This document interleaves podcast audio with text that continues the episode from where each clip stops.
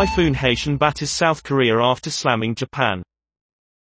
More than 300 flights from 10 airports have been cancelled, with some train services suspended.